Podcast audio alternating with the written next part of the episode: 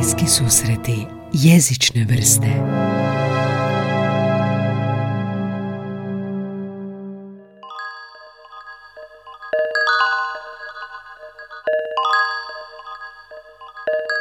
A, I kak se postaje kolumnist? Kak se postaje novinar?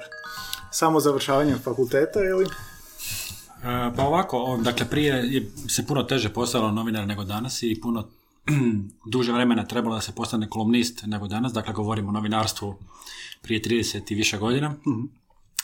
Kad su novinari zapravo morali prolaziti kroz više sita i rešeta dok ne dođe do nekog statusa u redakciji, međutim u doba je sad interneta, blogova i toga, a, dakle, puno brže se preskaču, se zapravo preskaču stepenice i možeš doći do nekog statusa.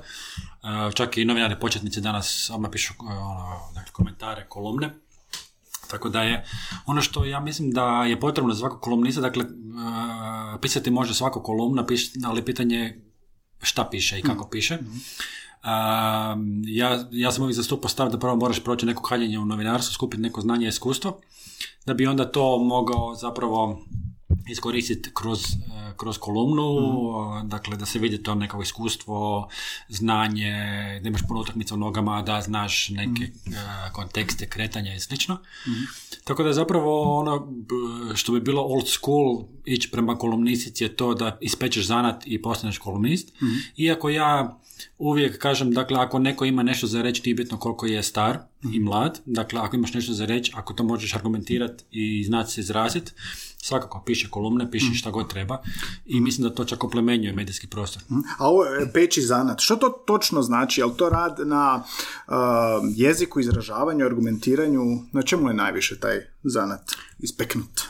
Pa i jedno i drugo, dakle moraš e, znati što reći i kako to reći, kako se izraziti. Dakle, s godinama sa iskustvom dolazi e, čišćenje stila, oplemenjivanje stila, izgradnja stila, a, čišćenje svih onih nepotrebnih, kako bih rekao, prenemaganja stilskih i slično, što kao mladi novinar svi prolazimo da hoćeš impresionirati nekog sa stilom, izražavanjem i onda zapravo ti je forma ispred sadržaja.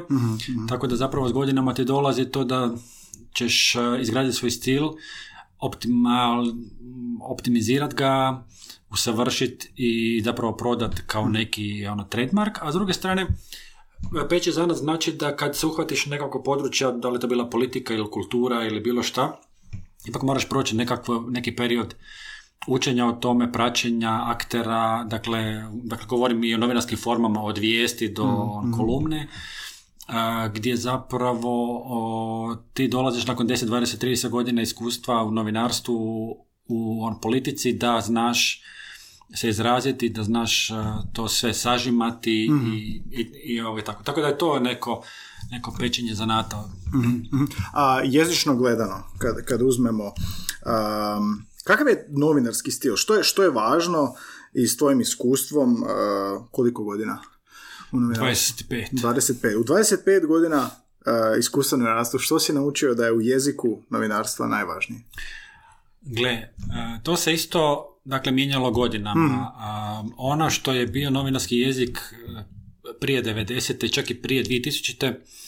Dakle, govorimo o Vjesnikovoj školi, Feralovoj školi, Slobodna Dalmacija škola, teški, zasićeni stilski tekstovi, duge rečenice, krležijanske, umiranje u ljepoti. Aha, to je bilo, što, recimo težina. Vjesnikova škola je imala svoj stil Da, koji da, je da, tako- to bi bilo prepoznatljivo. Oni su bili malo manje stilski razigrani, Slobodna i Feral su bili e, malo onako slobodniji, ali danas iz ove perspektive e, e, te tekstove gledati, oni zaista se dojmaju arhaično i teško, kao da sad e, tjeraš djecu da čitaju lektiru otprilike.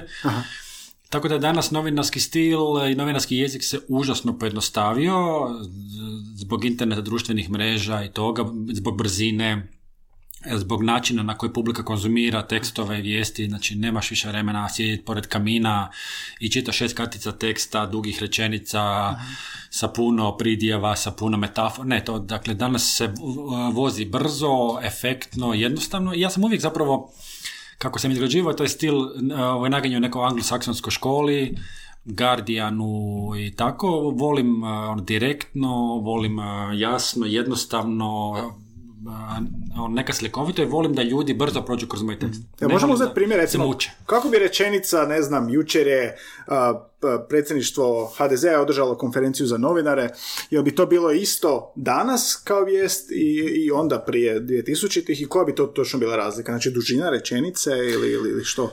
Pa duž, ne svako dužina rečenice i čišćenje svega što ne treba. Dakle, o- ono, ogoljavanje stila je danas užasno bitno jer ljudi danas hoće doći do, do ono, poante, informacije, to, da, i čitaju ljudi u isto vrijeme deset stvari i nemaju vremena za čitanje, tako da ti moraš... Deset da, i dakle, moraš totalno pojednostaviti, moraš biti užasno, dakle, moraš držati čovjeka u tekstu koliko god duže možeš. U jednom trenutku kad padne čovjeku pažnja u tekstu, on, on, on odlazi iz teksta i gotovo je. Dakle, ti ga moraš držati što više, kako ga držiš. Tako da studentima objašnjavam, daj budi slikovit, argumentiraj, izjava, ovo ono. Dakle, to je jako teško i mislim, svi se mučimo danas. E, to je teže nego što je onda bilo. Onda su, recimo, na jednom tekstu, ja znam studentima govori kako je onda bilo lakše biti novinar. Onda je, recimo, sedam ljudi ti prošlo kroz tekst, odnosno tekst je prošao sedam filtera Aha. dok nije izašao van. Svi su ga usavršavali pomalo, urednik, lektor, redaktor, urednik, ovaj glavni urednik. Znači, ti si mogao ispostaviti nešto što nije bilo baš previše Je to za dobro. kolumne ili za svaki članak? Za svaki članak. Za svaki članak. Da, i onda su ljudi koji su zapravo bili bazično nepismeni, a neki velike zvijezde iz ondašnjih vremena sam ja vidio sirovine njihovih tekstova i to je bilo da- dakle strašno, ali kad ti nijedan, ne znam, sad ću bubnuti ono, Viktor Ivačić uređuje tekst, on na kraju izađe kao ono remek dijelo. A danas, danas novinari sami napišu sami uh, stave naslov i sami ga objave i to je onda zapravo nemaš ti toliko filtera i novinari ne, taj tekst se ne može oplemeniti, unaprijediti, uh, očistiti, profiniti i A tako. je to bolje za novinare, ali on se mora usavršiti u vrijeme tih sedam ljudi koji ima prije ili je to nemoguće? Apsolutno, danas novinari moraju biti u, ono, u, ono, jednom i urednik, i grafički urednik nekad, i lektor, i redaktor, i sve, sve. Je li sve. to tako u praksi? Da, da, da, mislim, pogotovo na portalima i u novinama.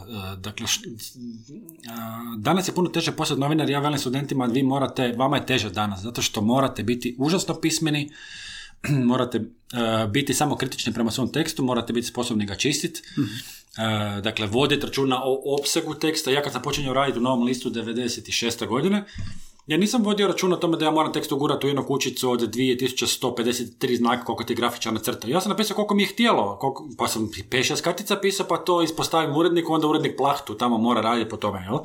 Danas, ured, danas se, dakle, novinara postavi u novinama um, pred kućicu koju je grafičar nacrtao i, i ti uguraj tekst. Ono, I možeš imati Watergate, ali moraš ga 2153 znaka staviti. I, i, sad novinar. I sad novinar zna da ima 2350 koliko znakova prije nego što uopće počeo pisati. Da. I bez obzira kakva je vijest. Da, i ti ako uca- u tu kućicu ukucavaš tekst i, ako ti, i on ti počne curi dole što god ti je viška. Znači ti moraš uglaviti, kažem, Watergate moraš uglaviti ono, uglaviti na 2100 znakova. Je po tebi to uh, dobro? Mislim, Ne. za... Ne, ja mislim da je to loše. Sad malo idemo ono, u neku digresiju. Mislim da je to loše zato što ne mogu ono, grafičari di- ovoga, diktirati. ili, ili urednici diktirati novinarima. Dakle, novinari bi trebali biti ti koji Ali u diktiraju. duhu ovoga što si rekao sažetost, znači ko, danas sve treba biti sažeto i neki gosti koji su mi ovdje bili uh, inzistiraju baš na toj sažetosti. Pa ako ti neko kaže ako ne možeš reći u jednoj rečenici, nemoj reći. Jel, jel se to ne da primijeniti u ovom kao neka vještina? Da, apsolutno. Novinari su tome zapravo usavršavaju se, perfekcioniraju, da se, dakle, oni su perfekcionisti u tome. E, I to se vidi u javnoj komunikaciji, u izražavanju, dakle, kad, kad uh, brusiš novinarski stil, ti se tako izražavaš ono, jednostavno i nema, u jednu rečenicu možeš, u jedan Facebook status. Dakle, šta nama, sad opet digresija, Facebook statuse. Dakle, danas digresija, dapače. ljudi čitaju Facebook statuse i tvoj tekst mora zapravo biti ono puno Facebook statusa u jednom gdje, je- gdje je stalno atraktivan, atraktivan, stalno e, te nešto. jel?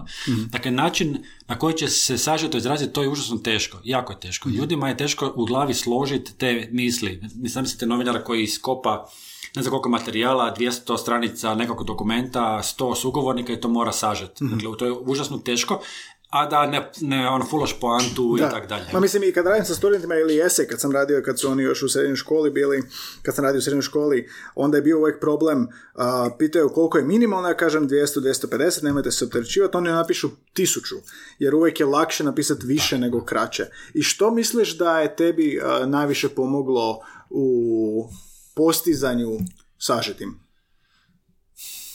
Teško to sad reći. Dakle, ljudi koji su mi čitali križali tekstove na početku, ono, dakle, koji... em, Šta bi prekrižili, rekli pola rečenice ti ne treba, ili što? pred kojima se posramiš. Ja, dobro, ja sam bio sretan pa, pa mi nisu toliko križali, ali dakle to je škola da ti ljudi, da, da ima ona a, ima ona stara izraka kao ona rečenica koja, ti- koja te se najviše sviđa u tekstu, taj obično smeta, nju odmah izbaci, jel? Da. Dakle, biti kritičan prema svom tekstu i kažem, ja sam na početku, ja kad danas vidim svoje tekstove od prije 20 godina, meni bude malo onako sram šta sam ja tamo sve pisao, kako sam se presarao, dakle, pardon, kako sam se prenavljao i umirao u ljepoti. Danas ne, danas mi je bitno ono šta ću reći, kako ću to što uh, konkretnije, egzaktnije, jasnije, britkije, ne znam kako reći. I kažem, dakle, postizanje sažetosti je misaona vježba, ne samo vježba pisanja, ali to se brusi, to se brusi godinama, zaista da. Mhm. Puno pisanja ili puno čitanja ili oboje? Oboje, sve, puno pisam, puno čitanja, čitanja različite ono, literature, gledanja filmova, serija, dakle, možeš puno naučiti Slušanjem. E, Da, slušanje, gledaš kako, kako nešto montira, kako, kako ti onda primjeniš to u tekst, gledaš reportažu pa to preneseš na tekst, pa, znači ima gomilu stvari, novinari moraju biti multi, e, multimedijalni, e, multidisciplinarni i dakle moraju pokupiti svega najbolje, jel? Ja kažem ono, čitate Murakamija, ono, Murakami vam je e, kiruška čistoća teksta, iz toga izvucite ono najveću racionalnost rečenice, ono japanski, ono, da, da, da. ono čisto um, dakle i svakoga možeš ono nešto Znači, iz književnosti koja je relativno slobodna, novinar može naučiti kako je sažet, Apsolutno, kako apsolutno, sažet. da, Mhm. način izražavanja. Izgradiš tako svoj stil, znači vokabular, uh, usvajaš uh, stil, usvajaš uh, uh, ritam, jasnoću, ono, sve, dakle to je to je nešto što zapravo ti uh, mora doći pri, uh, ono, prirodno. Znači Mhm. ti moraš se nekako s, s tim srodit i to ti mora biti uh, način na koji ja inače razgovaram i sa svojim djetetom doma i sa familijom. Jednostavno To se tako- prenese u život. taj fakat se novinarski stil i novinarski način izražavanja se može prepoznati kod, kod ljudi. Ono, čak i kad odu u PR ili u politiku ili ne znam šta, ono, postanu knjižnici. Recimo, ovaj, um, kako se zove, ovoga, uh, on je pisac trilogije Millennium, La- Larsen. um, A, Larsen. a, Stig... Da, Larson je Da, Stig Larsen, e, da. dakle Millennium. Dakle, on je bio novinar. I vi kad čitate ta Millennium trilogiju, to je novinarski stil. To je novinarski stil. Ovoga, a, a ovo mi je zanimljivo što si rekao za tu le- školu. A, bila mi je ovdje lektorica koja je radila za vjesnik kao lektorica, prvi posao. E, jel imaš neke anegdote iz tog razdoblja? Kako je to izgledalo? Sad si pričao kao sedam ruku je prošlo, pa lektor bi radio, redaktor. Um, što, što, je tu, što je tu još bilo zanimljivo? Što, što misliš da si najviše naučio iz tog, iz tog razdoblja? Um, pa gledajte, dakle, uvijek je, mislim, za mladog novinara, kad sam ja počinjao, najbolje da mu se da sloboda da se, da se, da se može izražavati. I zapravo najbolji e, novinarski kadar je u Zagrebačkom tom ne, e, nekom miljevu nakon 90. proizašao iz dopisništava Novog lista Slobodna Dalmacija, a manje iz Večernjeg i e, Vjesnika i neki drugi, zato što su tamo bili dosta dosta sputaniji, znači veća, kako bi rekao, veća ograničenja, kontrola urednika i to nego što je bilo u dopisništvima. U dopisništvima se se mogu autorski više izražavati i puno je, dakle, današnji novinar koji radi u jutarnjem listu i nekim drugima su, pot- su dakle, potekli iz, te, iz ta dva dopisništva, što je bilo dobro. Mi smo pisali, dakle, nisi bio u toj redakciji dole, dakle u centru, nego si pisao koliko si ih htio pisati i oni su ti to sve objavljivali i ti si imao tu slobodu da, da se malo razmažeš, da se malo razmažeš, afirmiraš. A vjesnik i većini su bili dobri sektorski novinari, oni su dobro radili ove ozbiljne stvari. A, ali autorstvo se nikad baš tamo nije previše, a, previše njegovalo, što ja mislim da je danas je to potpuno suprotno. Doba interneta danas autorstvo puno više cijeni. Dakle, da se nametneš na tom novinarskom tržištu, jer sve više se individualizira uloga novinara danas. Nekad si bio skriven iz redakcije Vjesnik, eh, Večernji start, ne znam, Globus, ovo ono, čak i neko vrijeme Jutarnji list, ali danas si manje više imenom i po društvenim mrežama na internetu prepoznaju se imenom i tvoj način afirmacije je to da se ti kao autorski nekako profiliraš i budeš prepoznatljiv. Što kažem, opet je, opet je teško jer si prepušten sam sebi. Ali ove velike redakcije, nikad nisam radio u tako velikoj redakciji kao što je bila Vjesnik, ali je tamo metoda rada bila takva da je, što je zapravo bilo ok, solidno, da se da se pazi na informaciju, da se pazi na izričaj, da se reže, sažima i tak dalje, ali kažem to je bio neki ono grupni rad. Novinari nisu mogli doći toliko do izražaja u tom, u tom uh, uh, načinu rada. Da, da, znači imenom si važniji od novina zapravo, jel ti zapravo ako si kvalitetan, uh, po imenu te traže, ne po novinama u koje Pa Da, vi vidite po novinama sve više autora ima svoju sliku, uh, sve više autora se tjera, dakle novinara da ima svoj Facebook page i preko Facebook page-a uh, ono, reklamiraju svoje tekstove, afirmiraju se na Facebooku, grade od sebe brand. Taj, taj novinarski brand pomaže onda uh, dakle, medijskom brendu, bilo to Indeks ili 24 ili Jutarnji, nema veze. dakle, novinari su postali ti koji zapravo pomažu i gradnji brenda svojih medija, umjesto- a prije je bilo obrnuto, jel? Prije si bio novinar Ferala, Vjesnika, ovo ono.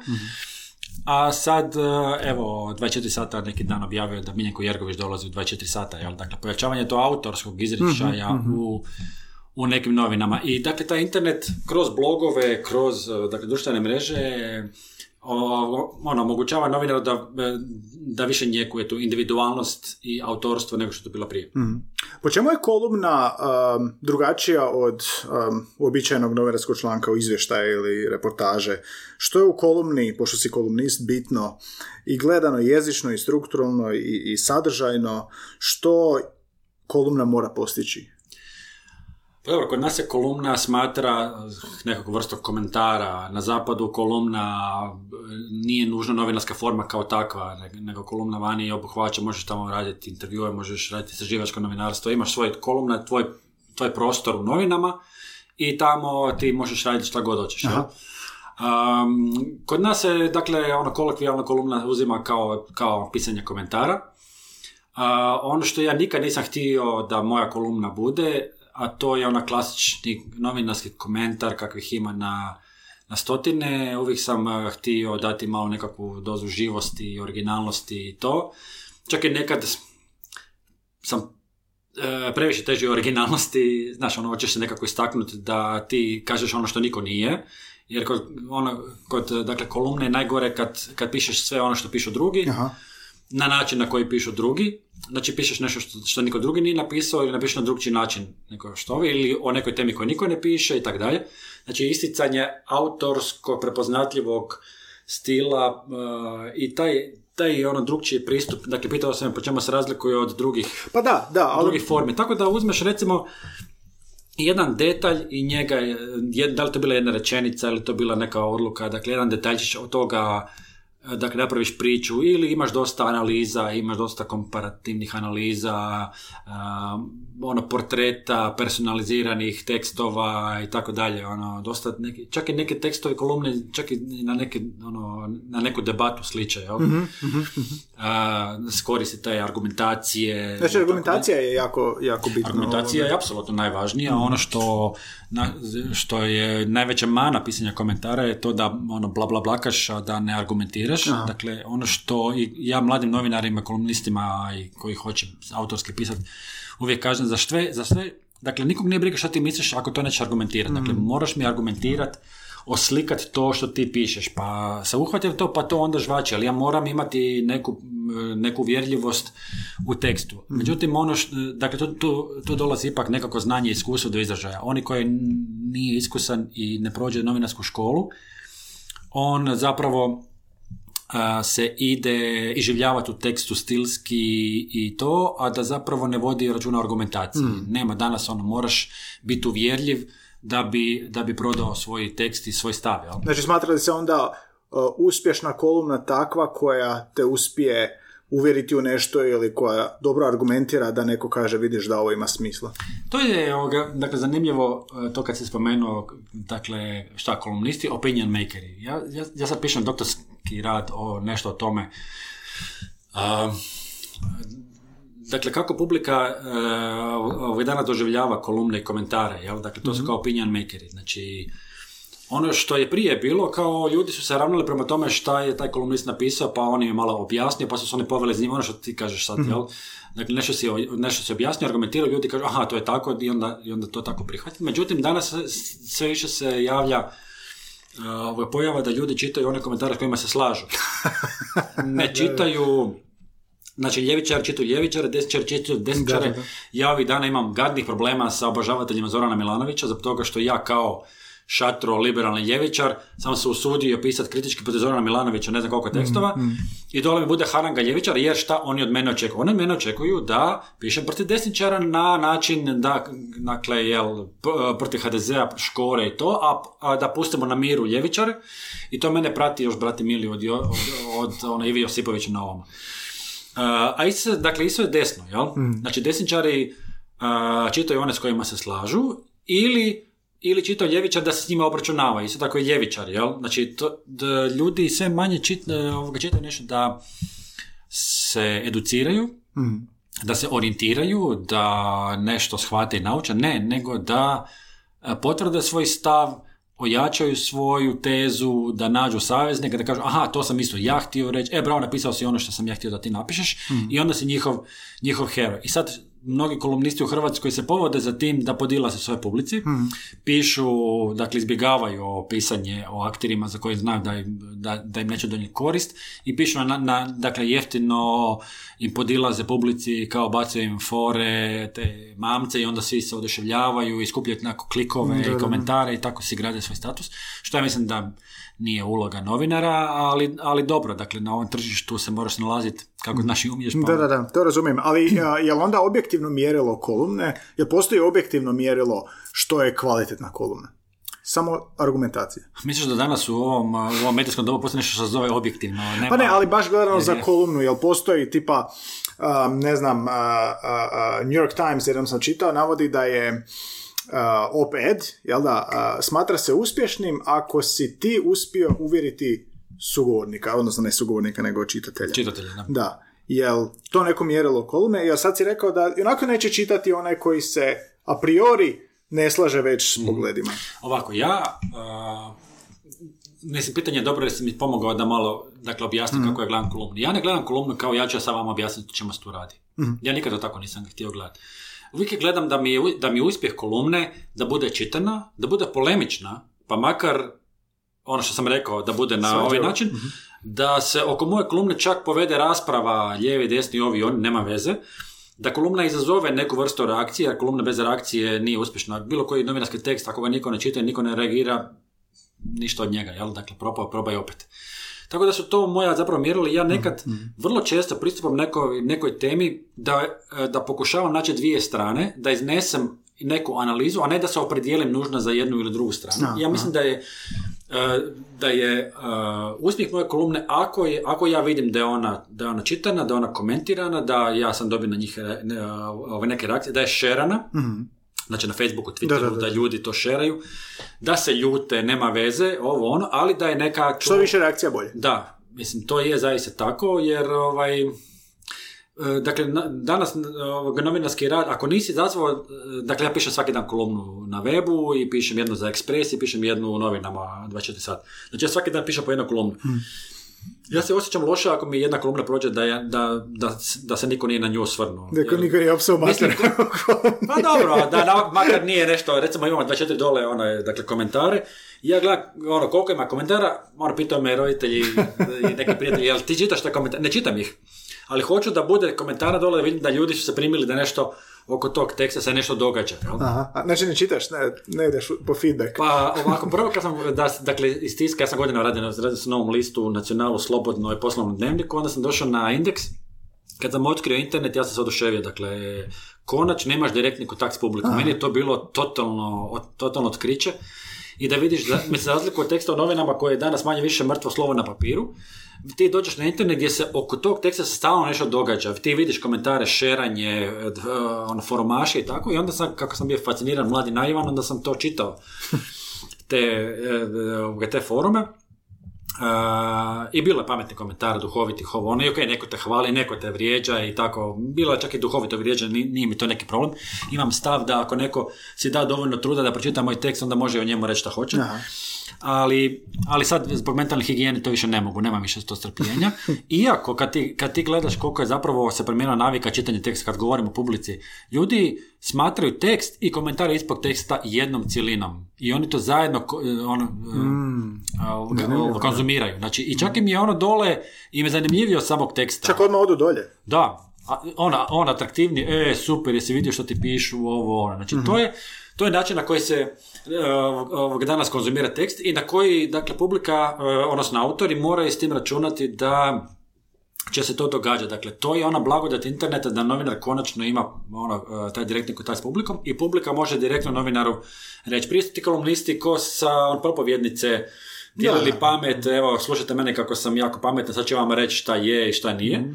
Neki najveći ono, hrvatski kolumnisti su e, se čak zabranili ono, pisanje ono, komentara ispod njihovih tekstova, jer kako neko se usudi njima nešto Aha, reći. internetu, jel? Da, kako se njima usudi neko nešto reći, meni je to bilo fenomenalno. Ono, ja ne bi nikad dao da mi se zabrani dali komentari po tekstu, jer je to blagodat, meni je to super. Dakle, ti živiš o, sa svojom publikom. Dakle, to... Dijalog, dijalog stvar. Tako je, da. Dakle, novinar je dio tog milje. Znači, novinar nije izdvojen nekakav u svoje um, Ivory Tower ili ne znam di sjedi, nego je dio toga i to je meni fenomenalno. I, i, i imaš neke nove ideje, i skužiš kako ljudi dišu i nešto se tu događa.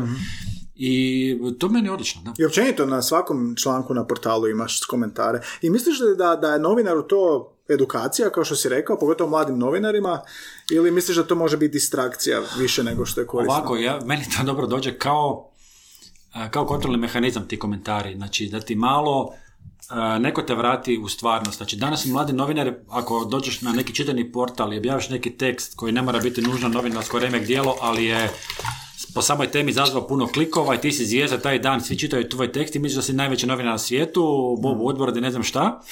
E onda pogledaj se komentar ispod teksta da te malo vrati u stvarnost. Aha. Da te malo onaj mentalni ček ti napravi da se da ga ne bi previše poletio i, i, i, i to je jako dragocjeno pogotovo za mlade novinare Um, ima praksa u novinarstvu da urednici to rade da ono da novinarima režu krila da ne previše poletili pa ih ubijaju pojam, šikaniraju ne znam šta im rade i vrijeđaju, nikad im neće, nikad neće pohvaliti, ali umjesto toga nek se pogledaju šta publika misli o njima pa će im biti ono, puno jasnije kakvi su, ono, jesu li dobri ili nisu. Da, ali a, a, većina mladih novinara danas kad krenu, a, koje su šanse da će pisati za tiskane novine?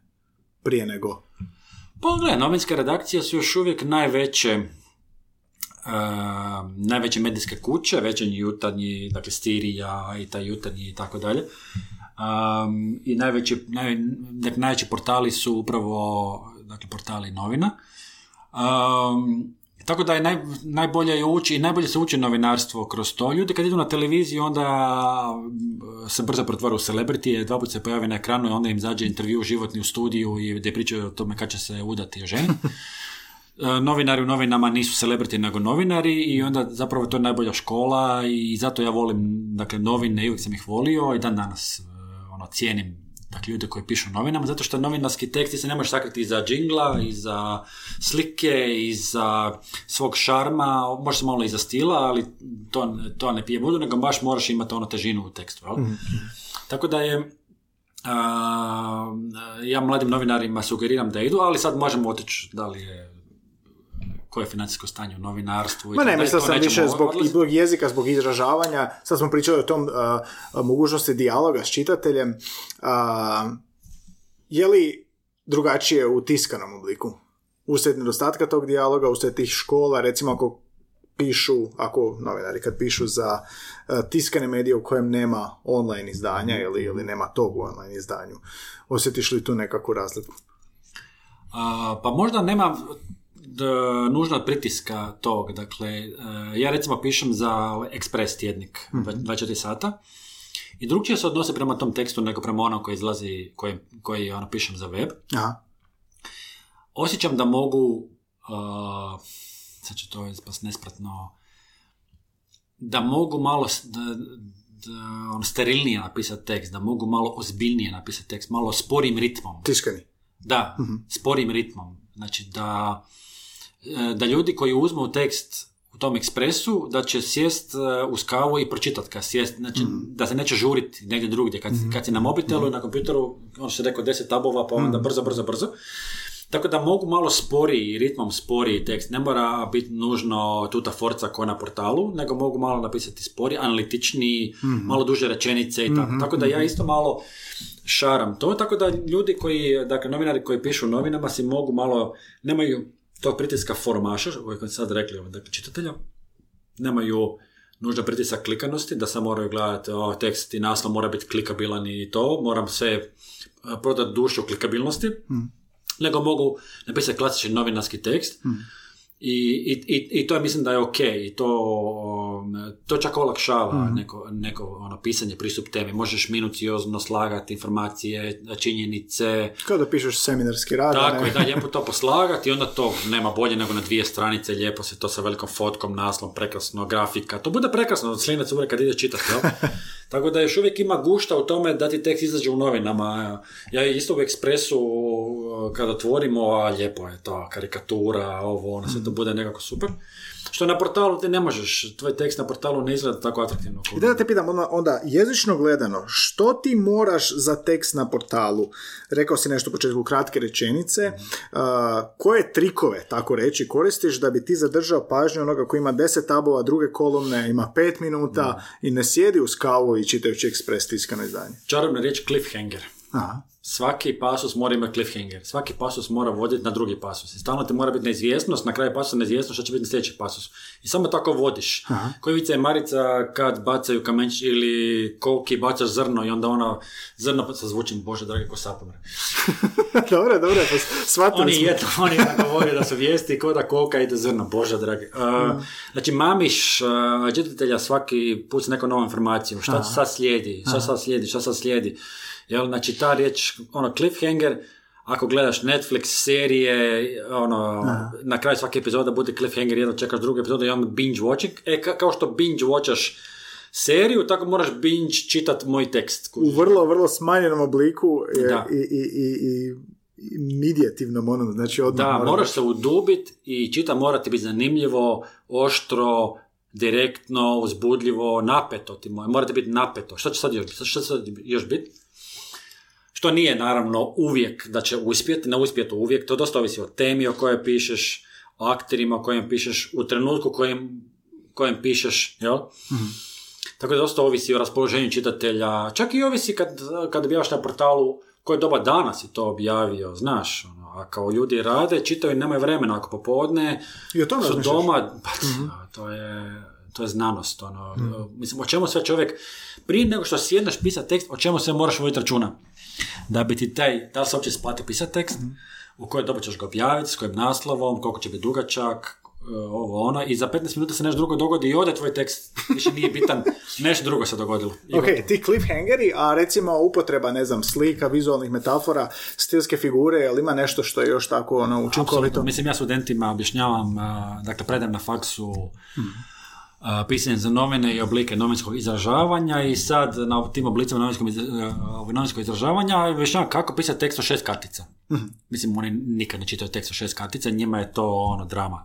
Ali kako napisati tekst od šest kartica? I onda ona imaš sloj, Uh, sloj informacija, sloj top ljudske priče, sloj metafora, sloj anegdota. Kao torta. S- Da, samo slažeš to, slažeš, slažeš, kombiniraš malo izjavu, malo svoj neki osvrt, malo akter, mijenjaš, ono, baciš akter, znači stalno se mora u tekstu nešto događati. Dinamika, jel?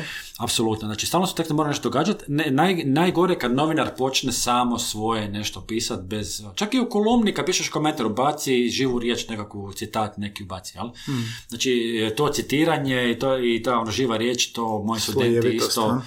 Da, znači sve što imaš u arsenalu, sve, Ispali. sve ubaci i to će ti onda ljudi će, e, to će biti uzbudljivo. Mora biti uzbudljivo. Dakle, medijski, inače, sve što naša publika danas gleda, radi, ovo mora biti uzbudljivo. Sve, ono, e, ta doza na nabrijanosti i stalno si pod nekakvim tenzijom, stalno si ta- ono, tražiš, pa ljudi ono, svaki, svaki pet minuta ono, mi smo mobitel otvara da vidiš ima novo. Da, da, da, da. da.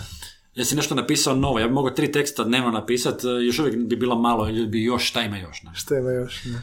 A, podsjeća me kao rad s djecom, jel predajem, pa ovoga, a, pogotovo što su mlađe djeca, trebaš a, sve češće imati aktivnosti, ne smije aktivnost biti duža 10 minuta. Znači tekst ne smije nešto biti predugo, ne, ne sloj nečega, pa odmah pa, prelaz na nešto Da, mislim, zamisliš se kako kad ono predaš, ti vidiš nakon 10 minuta njima glave samo počne padati. I ti moraš odjednom nekako trgnuti u predavanju mm da se oni probude. E isto je to, to u tekstu. Znači, mm nakon uh, 10 rečenica ljudima više pada interes, e onda ih moraš razbuditi. Stalno mm moraš misliti na to buđenje, i to je, i to, i to naporno, ono, zapravo je to problem da ti argumentacija trpi, jer ti više onda moraš polagati na stilu. E pa baš to, ta, kakav je to izazov mislit na sve to odjednom, a opet da ta mm. kolumna se osloni na argumentaciju. Je ti se dogodilo da ti pobjegne, ne znam, da previše se opustiš u stil, da zaboraviš da, na ovo? Da, mm. je, apsolutno. neka, mi to, neka mi to pobjegne. Ili čak je žrtva, znači ako imaš primjerice, o Zoranu Milanoviću nekoj njegove rečenici imaš za reći deset stvari, nećeš svih deset stvari staviti u tekst jer će to prezagušiti, zatrpati taj tekst. Ili ćeš ga grafički predstaviti, pa ćeš ga napisati pod 1, 2, 3, 4, 5 ili pod bullet pointsima ili ćeš napisati neku top lista deset najgorih i onda ćeš tako. Znači nekako da...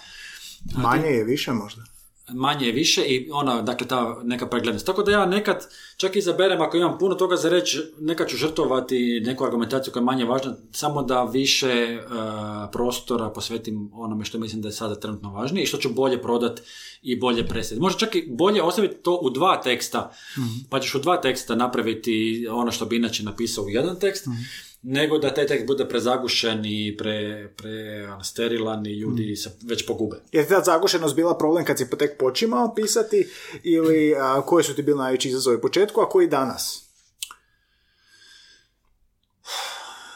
Da, dobro pitanje, ne znam što mi je bilo na početku najveći izazov. Najviše, najviše sam, na početku sam bio jako nadobudan pa sam htio što ljepše se izraziti. Aha Danas to, to nije toliko važno, danas puno lakše mi dolazi, nekako sam izbrusio taj stil da mi lakše dolazi to izražavanje. Na početku sam jako puno umirao u ljepoti i tome bilo mi je stalo da impresioniram publiku. Jezikom. Jezikom, stilom, to.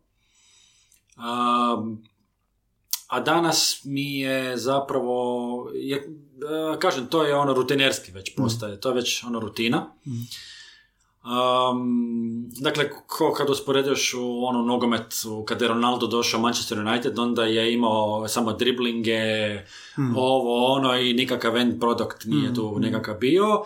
I dok nije došao u Real i sad zabija 150 golova je zabio u Realu, a nije hmm. nijedan dribling napravio i to. Znači, on je pročistio svoj stil i optima, on, optimizirao ga je i konkretizirao. E tako otprilike i ja, ono, neću sad više presionirati nekom ljepotom, iako se trudim da stil bude drugčiji, ali nekako ipak...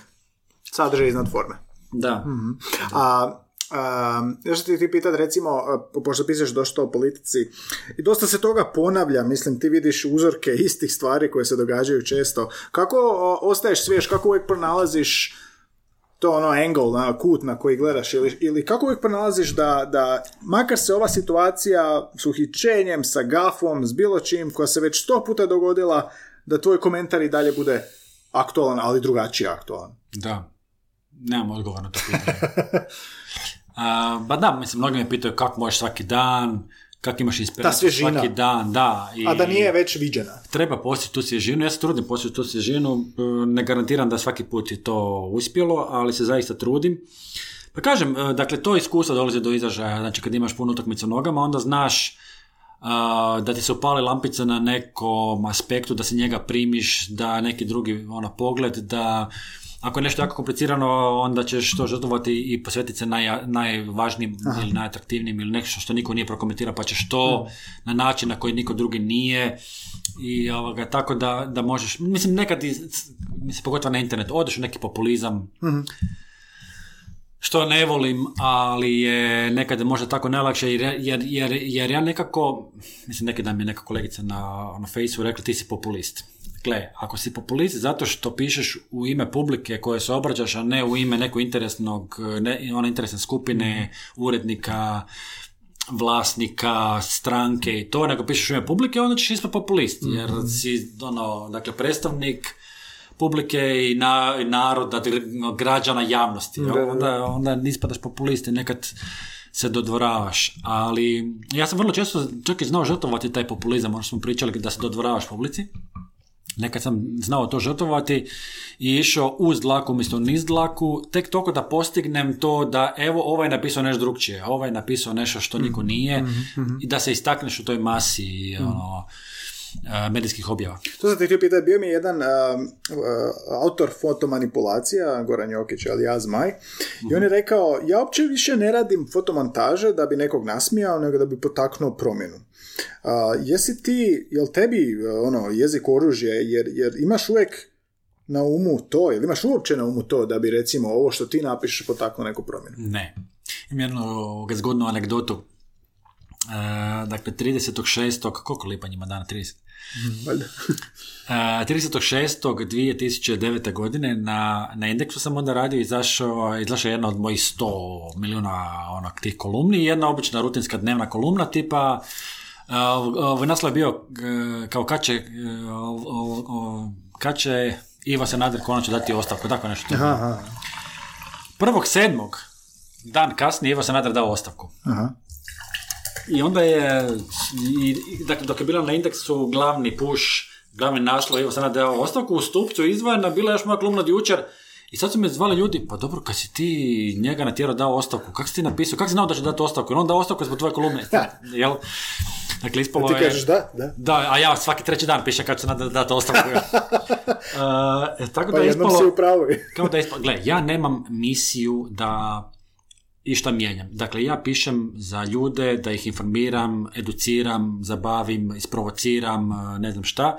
Uopće ne igram na to da ću ja napraviti pritisak, političku promjenu smjene premijera, šefa oporbe, predsjednika, da ću ja igrati neki politički faktor. Mnogi Mnogi kolumnisti idu na to da su oni politički faktor. Imamo jednog bivšeg dakle, kolumnista koji je promijenio ime, sada je piše pod drugim imenom, koji je htio biti politički akter i on je kao i dao sugestije premijeru i onda i drugom premijeru i on je bio tu, on je bio u žiži tih političkih aktera o kojima je pisao. Ja to ne želim. Ja ne želim pripadati tom miljeu, ja sam dakle novinar koji neki kažu ti si mitraljezac na vrhu pa samo ideš okolo i gađaš koga, koga treba šaraš rafalima, ali da, neka... Dakle, ja uopće ne, ne idem za tim koji će imati posljedicu ili efekt moja, moja kolumna. Možda će zbog moje kolumne neko da ostavku, možda niko neće ne skužiti, možda ovo ono.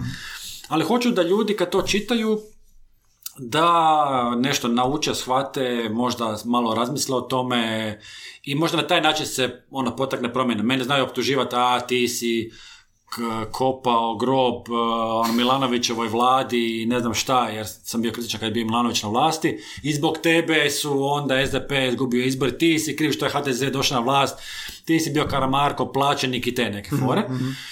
I onda kad se pisao protiv Karamarka, onda sam on bio heroj, SDP-ovac, je to, vidiš kako ti znaš i tak dalje. Tako da, ne znam, možda ja, ako napišem nešto protiv Zorana Milanovića, d- ljudi za četiri godine neće zbog njega, mislim, za njega opet glasati. A i on- ali ja, ali ja ne idem s tim motivom. Da, ali ja ne idem za tim motivom, ja zaista uopće me nije briga šta će. E pa baš to sa, sa Milanovićem i sad recimo te reakcije kako on reagira na novinare i, i, i javlja, djeluje mi kao da taj diskurs ko- kolumne i, i novinarstva i politike nikad nije bio povezaniji. Odjednom imamo taj dijalog. Uh, kako ti to vidiš? Je to tebi, po, po tebi nešto pozitivno ili, ili, ili što? Nijako nije misija, iako većina kolumnista vjerojatno ni ne želi, ili ti ne želiš to, Dalje je nepobitno da vjerojatno utječe. Ako ne na ove ljude koji mijenjaju se kako vjetar puše ili glasače uvijek iste stranke, uh, ipak utječe. Pa gle, može biti, mislim, mene... Mene, mene sigurno čitaju političari i, i ono, prate šta ja radim i tako.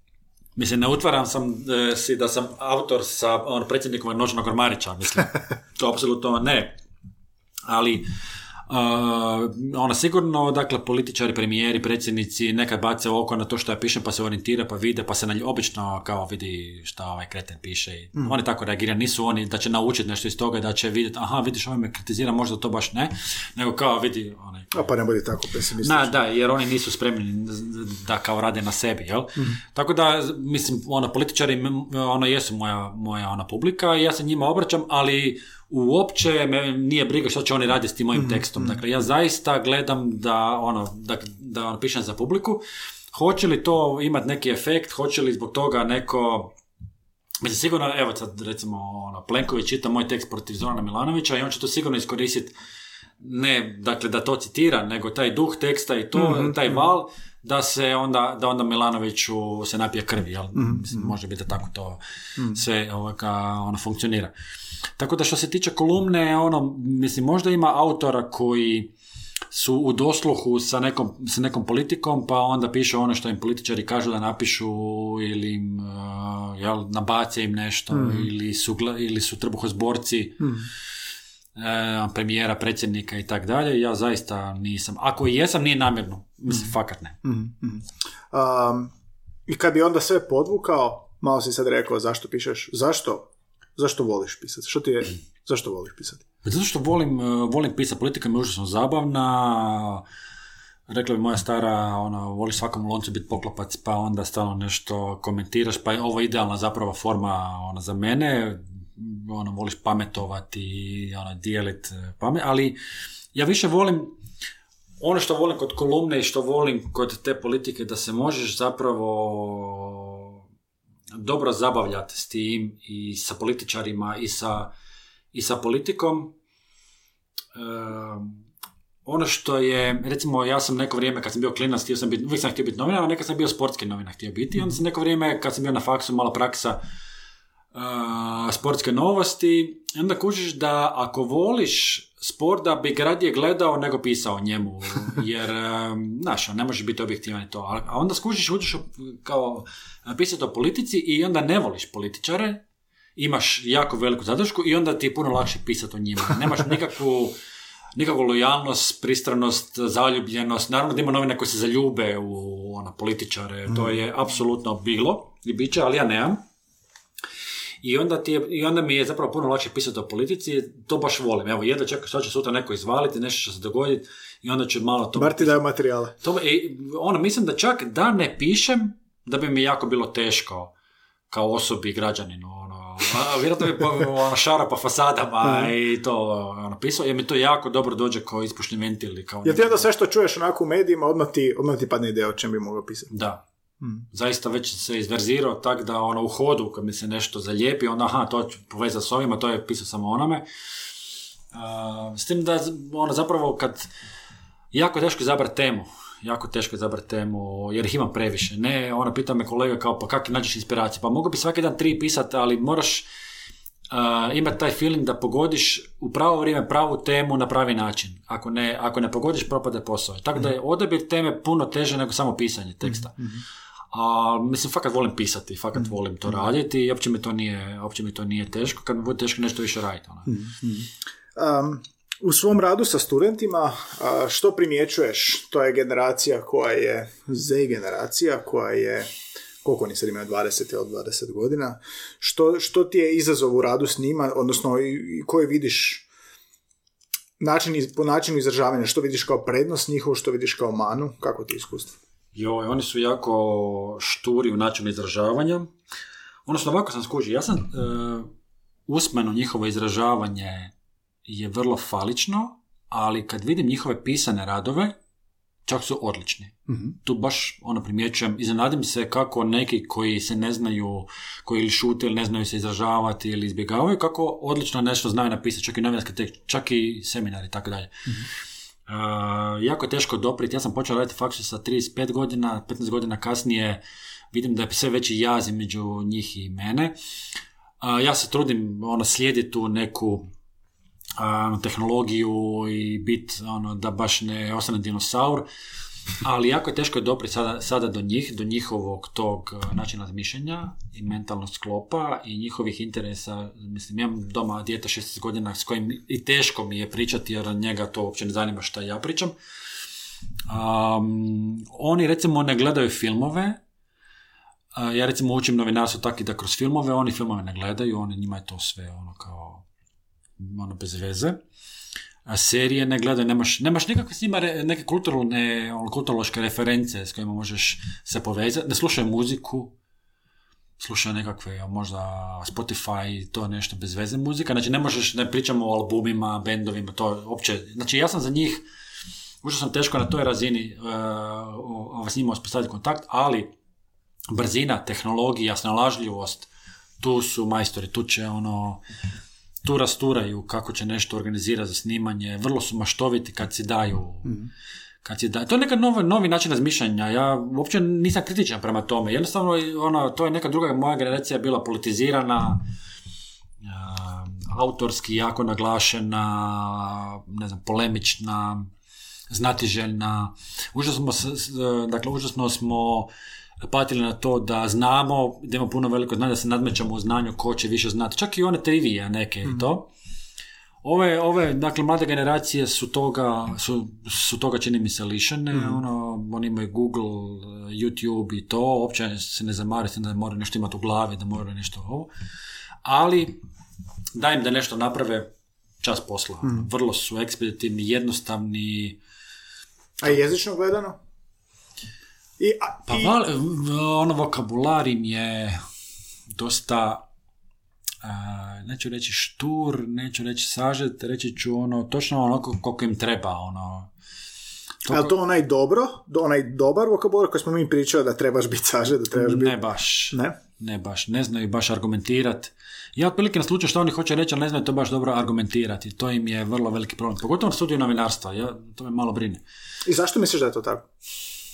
Um, zato što oni su na uh, mobitelima, internetima, Whatsappima, oni se, oni se dopisuju u emojima, oni uh, dakle komuniciraju u TikToku, oni, oni komuniciraju fotografijama, oni komuniciraju preko statusa na Facebooku i Twitteru, mm. dakle oni ne znaju ništa objasniti dulje od dvije rečenice ili tri rečenice, ne znaju ispričati priču, mislim da oni ne znaju čak ni vici ispričati, jer im je to, znaš, ono, kad imaš strukturu nekakvu mm koju možeš zaokružiti neku strukturu sa nekim punchlineom, oni dosta im to, to dakle, kod jezičnog izražavanja oni jako pate zbog toga što se jako tako suženo, um,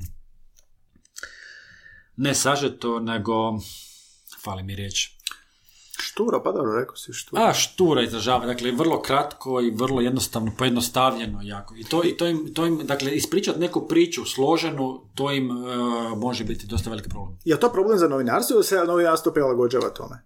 Pa ja mislim da i publika i novinarstvo idu ono, u istom smjeru. Dakle, a, a, on, ako publika nema vremena puno čitati, onda će im dobro doći i ovi koji nemaju puno za, zapisati. Tako da će se oni tu naći negdje na istoj, na istoj razini. Ne znam, ono, dakle svako vrijeme ono nosi svoje. mm A kažem, kad danas, ako bi danas čovjek čitao, uh, dakle, tekst prije 30 godina, pitao bi se, o Bože, ko, ko je to čitao? Pa to je dosadno, to je strašno. mm I onda ni ovo što će biti za neke 30 godina, to će isto biti prilagođeno vremenu i publici i mhm. neće to nužno biti loše.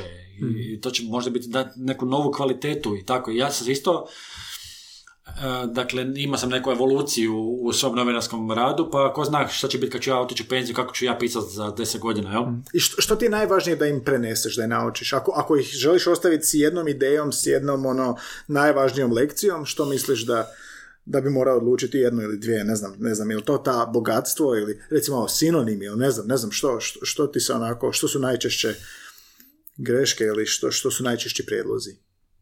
Pa ne znam šta bi ti rekao, šta je, dakle, a, argumentirati to što radite, dakle, spojite stil i sadržaj da bude optimalan, znači, da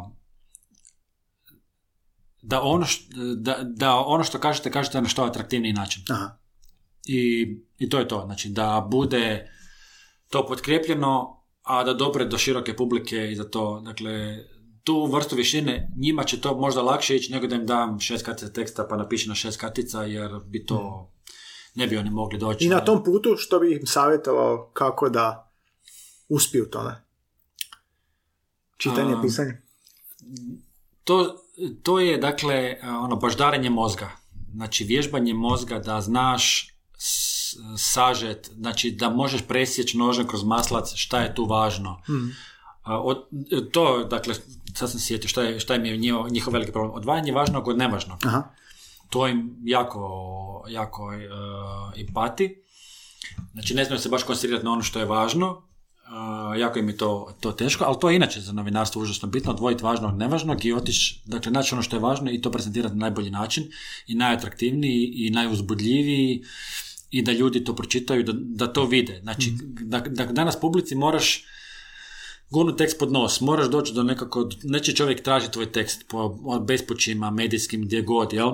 Znači ti moraš nekako način, način da mu gurneš tekst pod nos, tako ga gurneš da bude, da mu izazoveš pažnju i da on to ide čitat i to. To je najveći izazov danas. Mm, A, znači, e, navest ljude da vam, da vam čitaju tekst. Mm.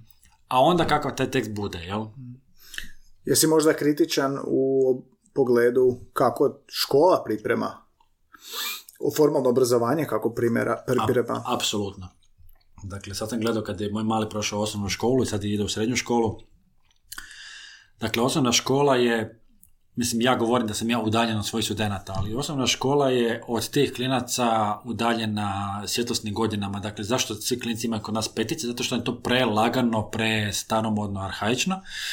I ono što mene muči, znači nema, oni njih nisu naučili uh, ono, razmišljanju, kriti, ono, kritično razmišljanje. kritično razmišljanje, polemiziranje, debate, uh, da, dakle, ja vidim kad meni studenti dođu, oni su već, dakle, osnovna škola, srednja škola, da su oni ubijeni, da oni meni dođu tamo i da mi šute, da me se boje, da neće ništa reći, da se boje pred drugima reći nešto da ne ispadnu glupi. E, to, to, to, A, I to je, to je ono grozomorno i mislim da to naše školstvo e, je ono krivo za to. Ne, generalno, da, naravno da ima odličnih profesora i učitelja koji se trude, ali generalno je, oni su... Je, je, se. To je postavljeno tako da oni uče iz udžbenika koji su joj, ono, dakle, ti klinci su uh, toliko, toliko napredniji tehnološki od svojih tih učitelja, profesora, da oni ne mogu biti na istoj, na istoj valnoj duljini. Znači, oni moraju učiti uh, ono, praktički sa TikToka i sa Instagrama, a ne iz udžbenika ili iz enciklopedija, mislim enciklopedije. Lepo ima više enciklopedije, jel? Um, tako da oni zapravo, i mislim da mi iskoristimo tu priliku da, da radimo generacije koje se znaju izražavati kritično ovo, ono mi kao društvo, da sad ulazimo u tu kritiku društva, zašto je to tako, da, Mm, da društvo bude tiho, mirno, pokorno i, i ono spokojno, ali dobro. Ne, slažem se, pa mislim, meni... meni Ali meni recimo kod novinara, dakle ljudi koji žele biti novinari, kad već govorimo o odgoju i obrazovanju novinara, pa novinari bi trebali biti ti koji su naj, naj ono, glasniji, kritičniji, naj, eh, naj, najviše propituju, postavljaju pitanja, daju zaključke i tako. Ono, Debatni bore se. klubovi, baš sam s Bonom Sorom pričao kad je bio ovdje. Debatni klubovi, ja, ja bi ja ne razumijem zašto to svaka osnovna srednja škola nema debatni klub. Ili debata kao predmet. Ili predmet, uh, kritičko mišljenje. Da. E, Ovog, nešto oni, sad, znači koji je vrhunac, ono, radiš tam prezentaciju, njima su sad poslije vrhunac prezentacije u osnovnoj školi, srednjoj školi. Ne, ono, napraviš, škola. napraviš prezentaciju, Šta staviš slikice? staviš pet slika i onda kažeš evo na ovoj slici ovo i ovo i to je to. Znači, to Imam je ja ono profesora koji vrhunac. tak radi.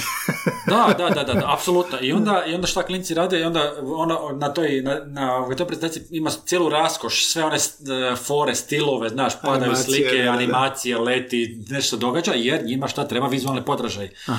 I onda oni moraju da bude podražaj. Jesi ikad e, si mogao zamisliti da imaš nastavu bez bez te prezentacije. Zamisli da stojiš samo pred njima onak na suho i da, i da ono pričaš, pa ne, ne, one, one moraju imati neki podržaj.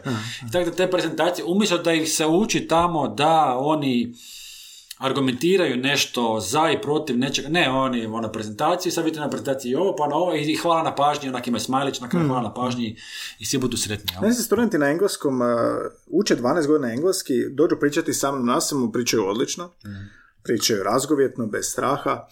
I to sam već primijetio, znaju mi reći, ne bih ništa rekao, rekla pred drugima, jer me, jel me bojim se engleskog. Sad ne znam zapravo da se zapravo boje engleskog, samo misle da se boje engleskog, koji je odličan, by the way. A, ali baš to što si rekao, znači boje se pred kolegama, boje se izraziti, i onda i dobiješ šutljiv razred, e, e, dva- od kojih deset ljudi se boji reći, imaju šta reći. Pa da, i onda ispadaju svi tutlike, a nisu. da. Dakle, ispadaju svi da, da su bezveznjaci i ubiju tebe u pojam jer te se ne da predavati. da. A ti misliš da oni ne znaju ili neće ili, ili nešto ne valja, a ovoga, o onome što pričamo, znači u temi Da, ili da, nešto. Mhm. Dobro, e, htio sam još pitati, a, imam tu par kategorija onako a, posebne koje sam uveo danas, ali prije toga, a, Twitter mi je zanimljiv i na Twitteru si, jel?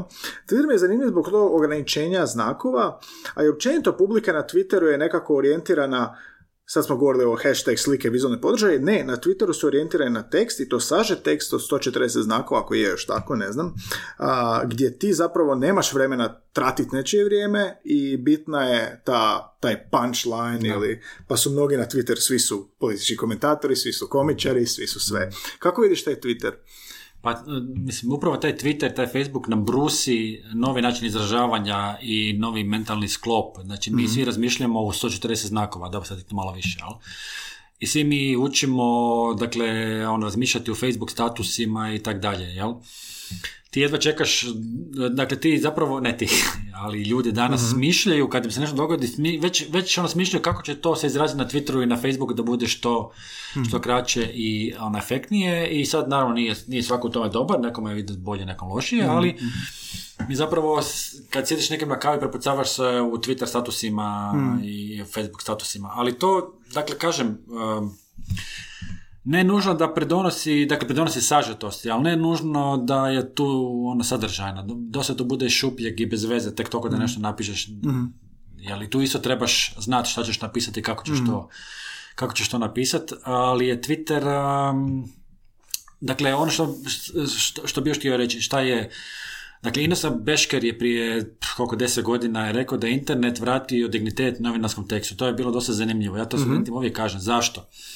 Zato što na internetu možeš napisati koliko god toga hoćeš, znači nemaš ograničenje u znakovima ko, Grafičar ti ne nemaš nad glavom urednike i tako dalje, možeš se slobodno izraziti i onda u doba kad je on to još rekao, onda je internet još bio prostor slobode u odnosu na ove klasične medije, znači na internet je išao prostor slobode, da, sad su klasični mediji isto došli na internet, Da, pa da, su da. isto okupirali internet i taj prostor slobode se malo promijenio, ali ti si, dakle, možeš biti slobodan na internetu i pisati slobodno na internetu kao novinar, nesputano, koliko hoćeš, kako hoćeš, o kome hoćeš, možeš to bilo gdje objaviti. I, um, i internet je vratio to da ljudi čitaju. Jer ljudi su užasno počeli gledati televiziju, dan danas gledaju televiziju, tako? I kao neće čitati novine, joj, novine su ovake, nake, neću ja čitati. Ali čitaju internet. Či, otvaraju tekstove portale i To su čitaju. novine, to su novine. Da, i čitaju. Dakle, ti, e, ne znam koliko, 10, 20, 30 tisuća ono, klikova na novinarski tekst i ljudi čitaju taj tekst. Hmm. Znači, ljudi hoće čitati i voljni su čitati ako im samo je to na drugom mediju. Hmm. Tako da mislim da ne treba biti pesimističan u smislu toga da ljudi neće čitati. Hoće čitati, ali neće sebi priznati da čitaju, da oni vole čitati, jer oni ne, neće kupovati novine, novine su puno teksta, ovo ono, ali nije problem otvoriti 20 tekstova 20 tabova. E, da, i da čitaju stalno, čitaju novo, čitaju pet novina u isto vrijeme, strane novine, ove novine i čitanje. Dakle, to je, ipak je to čitanje. Ljudi na Twitteru i na Facebooku čitaju. Mislim da je dosta onako bitno, da ipak ljudi nisu totalno prešli na turske sapunice. da, zar rekao. Imamo ovako par kategorija koje uvodim nove. Um, kategorija jedan, nauči me barem jedan termin iz svoje struke. Ovako je jezični podcast, pa onako malo i edukativne prirode. Uh, rekao si a, kvadratić, to je, tako nazivate onaj boks, ne, kak si ga nazvao? Okvirić. Okvirić, da. Ne, kućica je. Zato. Kućica, jel? Recimo tako nešto. Daj me nauči još nešto iz novinarstva. Nauči nas nešto iz novinarstva, neki žargon, neki izraz. O, bož, sad sam me zatekao. Ima vremena. Mislim, ono, a- a- mislim, apsolutno je žargon koji, koji danas e, je ono, klikabilnost. Ono, Klikabilnost. To je, to je Bog Isus danas. Samo, Da. samo, samo, samo da budeš klikabilan. Ali mislim, oko jezika... uh, sorry, Klikabilan je mi malo- super, pa do, do, to sad je to. malo to je to. bježi, sad mi malo bježi. Ali gle, nije, nije, to ništa drugčije u ono što je prije bilo kod novina da, da mi se moraš prodati novine. Čitanost. E, dakle, ljudi su prije pokušali prodati novine kao što danas prodaje prodati tekst. Pa dobro je, dobro je, dobro je. Ako nas klikabilnost je nešto zloglasno, jo, klikabilnost je najvažnije. Kao clickbait, da ne bi pa bilo- Clickbait, a ljudi, dobro, clickbait. Ono što sam htio reći da, da kako se jezik mijenjao i zahvaljujući internetu i zahvaljujući kako su ljudi, dakle novinari, ja, e, sve više kolokvijalno počneš pisati. Aha. Znači, ne više strogo novinarskim stilom, čak i književnim, dakle, pogotovo književnim, ali čak i novinarskim, nego što više kolokvijalno i, i uvodiš i dosta taj jezik ulice i dosta e, engleskih termina. Znači, kako e, se više konzumira internet i mijenja se publika i način na koji ljudi razgovaraju, tako i novinari isto mijenjaju svoj jezik i ono, približavaju se toj toj publici. Znači, jezični izričaj novinara je danas e, se dosta promijenio upravo zato da se nekako prilagodi e, da pišeš dijaloški i da pišeš ono kolokvijalno, Mhm, ono dijaloški smislu ob- obraćaš se publici jer znaš da će ti ljudi ispod ono objasniti. Znači, odmah uspostaviš dijalog već, već u tekstu. Mhm, Da, ok, zanimljivo. A, druga kategorija, što ti je, um, a, koju, koju riječ ili izraz često koristiš i zašto? Shit. No, ne mora biti shit, a? Um, jo, pa mogu se me naprijed dati malo ono, E, ovo je, labahter da, da, ti, ovo je. da ti smislim. Um, Ne mora biti ni baš tapalica, može biti baš u tvom, tvom, jesi primijetio da težiš uvijek nekom izrazu? u tekstovima? Pa da. Hmm. E, pa da, ali neću ti sad reći. Dobro, onda moramo čitati. Um, ja, čekaj, da, ne, danas sam pisao nekakav tekst i primijetio sam da stalno to sto- da stalno to ponavljam. Ne znam, ne, Ne, ok. mislim, ne mogu ti fakat Ok. Što ti je na- najteže u, u jeziku?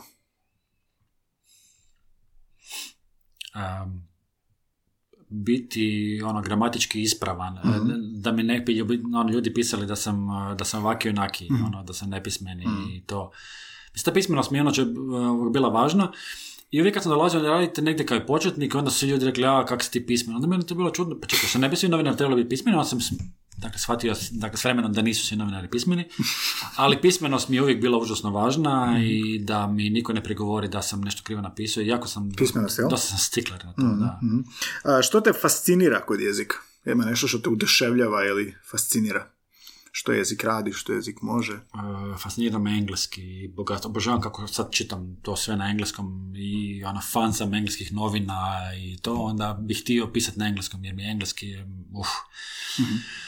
A mislim, um, šta me fascinira kod jezika, da, da- to da možeš eh, jednu stvar reći na milijun načina. Znači, ono što ja novinarima zamjeram često da oni kao budu prebanalni u svojim napadima i kritikama. Možeš to sve reći puno efektnije i puno bolje, da nije utuživo, znači moramo mi kao novinari danas pogotovo paziti da te- tekst ne bude utuživ.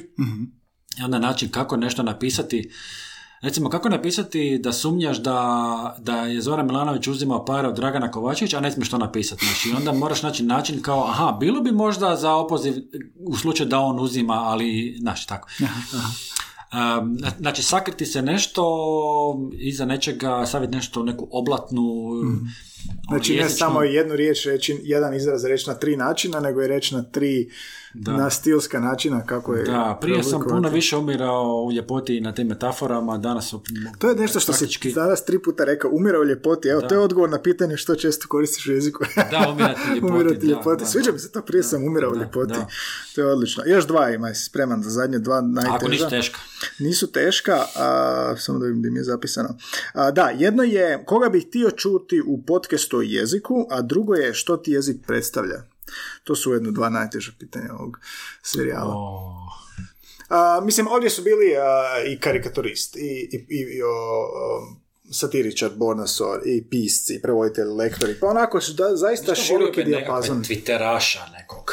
Twitteraša baš. Ili nekog forumaša, dakle neko ko konzumira puno, puno tekstova ili neko, ne- da- znači nek- nekoga s druge strane. Recimo Twitteraši bi bili dobri da dođu da, da on objasne kako, kako se oni izražavaju, kako oni formiraju te svoje misli, kako oni biraju teme. E, Jer oni su isto sudionici u javnom informiranju danas postali. Znači, oni su postali relevantan faktor da se njihovi tweetovi prenose u medijima, ovo, znači, twitteraši, i mislim, na Facebooku. Kod na, mislim, Twitter je svjetski pomodni pojam, ali kod nas je Facebook jači od Twittera, jel? Aha. onda, A šta bi Twitteraši bili uh, po- komentatori?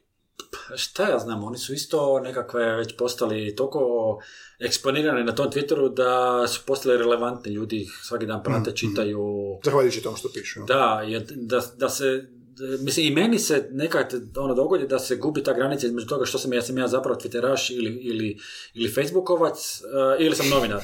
Ljudi me, dakle ja šeram tekst sa Facebook statusom, iako je tekst može biti briljantan, ali ako taj status kojim ja predstavljam taj tekst je kilav, ljudi neće ono, klikati kao, ali ako je dobar, on će zapravo lajkat status, a ne tekst.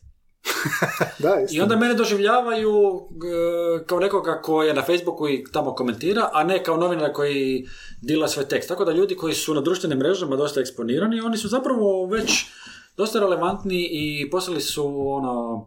Ja, mislim, ja sam nekad njima i div. Ti mene pitaš kako ja biram tekst. Pa ljudi po 20 tweetova dnevno objavljuju. Otkud? Imaju oni neki posao u životu? Kako njihov dnevni onaj dan ovaj, funkcionira? Mm. Oni svaku trenutku svog života nešto stave na Twitter. Misle samo na Twitter. Jel imaju familiju? Da, zanimljivo, zanimljivo. Da, tako da bi, mislim, ono, bilo bi zanimljivo vidjeti taj kako oni barataju jezikom, mm. kako oni, da li, da li mi je važno da su, I taj kratak da pravopisno, mm. stilski, da, da to gramatički ili mogu biti slobodniji. I em, em, što više, zato što si rekao, Facebook je popularniji, znači na Twitteru nije toliko ljudi koji na Facebooku i, i vrsta ljudi koji su... Vrsta, vrsta ljudi, ljudi, drugčija, da. drugčija vrsta da, publike, da. Mm, je, totalno drugačije, to je on, komunikacija da. na Twitteru, na Facebooku. Da, i to bi recimo uvalio uspored Facebook, Facebookaše i Da, Twitteraše. budemo dogovorili, možda ti ja predložim nekog e, Twitteraša, da, da, da, da, mislim, to bi, ako me već pitaš za Da, da, da, da, da, da, pa to je moj preporuka, da mi nađeš, da. I zadnje pitanje je bilo što ti jezik predstavlja, obično pitam ljude da mi u jednoj riječi odgovore i to je onda ljudima ili teško ili nemoguće, ali sad kad smo već sve pričali, pričali, možeš reći jezik je umiranje ljepote, a možeš i ovoga u nekoj jednoj riječi. Od jezika živim. Jezik, jezik je, je moj kruh. Kruh. Jezik, jezik je moj kruh. kruh. Da, da, da. da. Dobro, jezik je kruh. Da, i mm. ovaj... Dobro, nismo imali kruh još. Dobro. Pa da, mislim, ono, pisanja, pisana riječ me hrani, ono, mm-hmm. toga živim i to mi je intrizično zadovoljstvo i da nema toga, ne znam što bi bilo od mene, mislim. Jezik je moćniji tebi od mača. Da, otprilike. Da. Ok, Tomislav, hvala ti puno. Hvala puno na pozivu.